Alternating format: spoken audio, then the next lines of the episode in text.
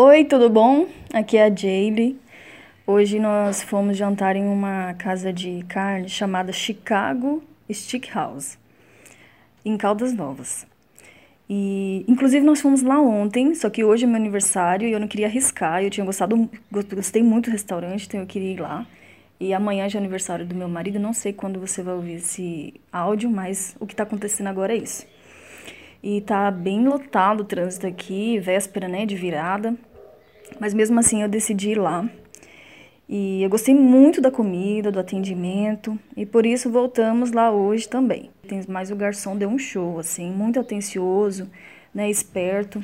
E ele conseguiu agradar meu sogro e meu marido, que, olha, eu vou te falar, que são muito, mas muito exigentes mesmo, sabe? Não é fácil isso. E a pergunta que eu tenho para te fazer é a seguinte: você é aquela esposa que realmente impressiona o seu marido? Todas as pessoas que te conhecem no seu ambiente de trabalho, por onde você passa? Se a resposta for não, isso precisa ser corrigido emergencialmente, sabe? Porque as pessoas estão sempre observando. Seu marido está sempre observando. Você já deve ter visto aquele vídeo meu onde eu conto a história do tigre, lembra? Onde tinham dois amigos na floresta e aparece um tigre e um deles começa a tirar o sapato para correr, né? E ao ver isso, o outro diz que jamais o amigo conseguiria correr mais que o tigre. E o amigo vira e diz: meu objetivo não é correr mais que o tigre, é correr mais do que você. Então a moral da história aqui é que você deve buscar ser a número 1 do seu meio para o seu marido.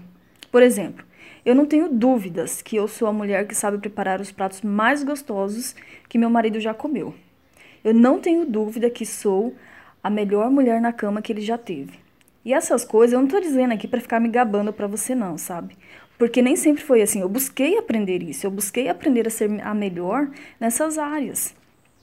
Então eu pesquiso pratos diferentes, eu pesquiso técnicas diferentes de sexo, né, que a maioria das mulheres nunca ouviu falar, e gosto de me entregar mesmo no sexo.